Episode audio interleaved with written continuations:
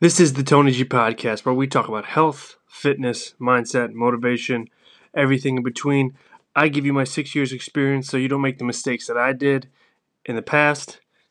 Thanks for tuning in.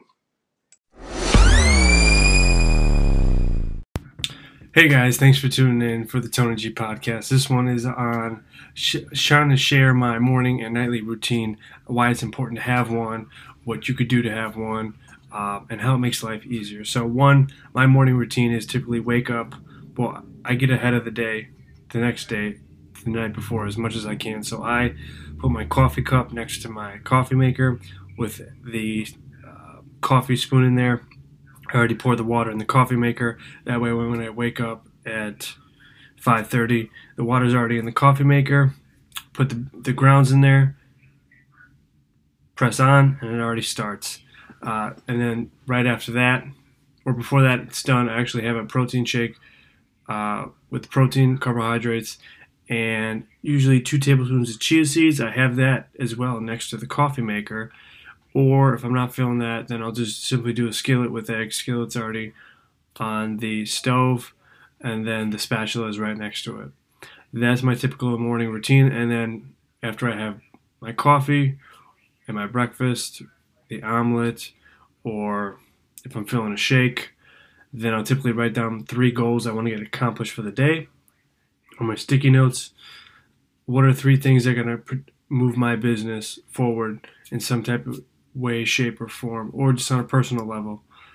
And then I usually involve some type of reading for 30 minutes, and then usually something like studying something about the body, like PNMT or nutrition MNU but I make sure to try to hit at least one of those, if not all three of those daily tasks for the day. As I'm winding down, I put water in the coffee maker, bring the coffee mug next to the coffee maker with the spoon, as well as the protein shake next to the protein powder, and then that's how I get ahead of the next day by doing as much preparation as I can the day before and you can also control what time you wake up or what time you possibly go to bed at. I mean, I used to wake up at 7 a.m. and I felt better about myself and better about my day as I started waking up earlier. 5 a.m. was too tough, and I try not to do that because I'm in my deepest sleep. I feel like so. I started off at 6 a.m. Then went down to 5:50, then 5:45, then 5:40 over a week. I'm sorry, multiple weeks, just adjusting the timer by five minutes and then eventually we got to 5:30 as a standard. So I typically wind down around 9 9:30.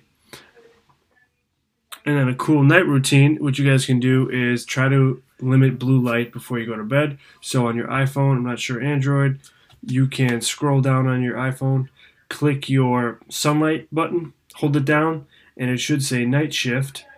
You hit the night shift, and the phone goes into like an amber orange color, stops the blue light, as well as certain lights in televisions and computers I know also have a blue light feature, or it's called night mode or dark mode. It changes the tint color of the screen. Um, basically, the blue light stimulates morning, so it makes you stay up longer. That's why you can look at a computer screen or your cell phone or your iPad or whatever else has a bright blue light like that for hours on end and not get sleepy or tired. Try to limit that to an hour before bed or two hours before bed to put you in the natural sleepy state, if you want to call it. That's part of my evening routine in addition to making the coffee. If you guys have a morning routine, I'd love to hear it. Uh, shoot me an email or comment on my Facebook or my Instagram. Uh, I'd appreciate five stars. Thanks for tuning in.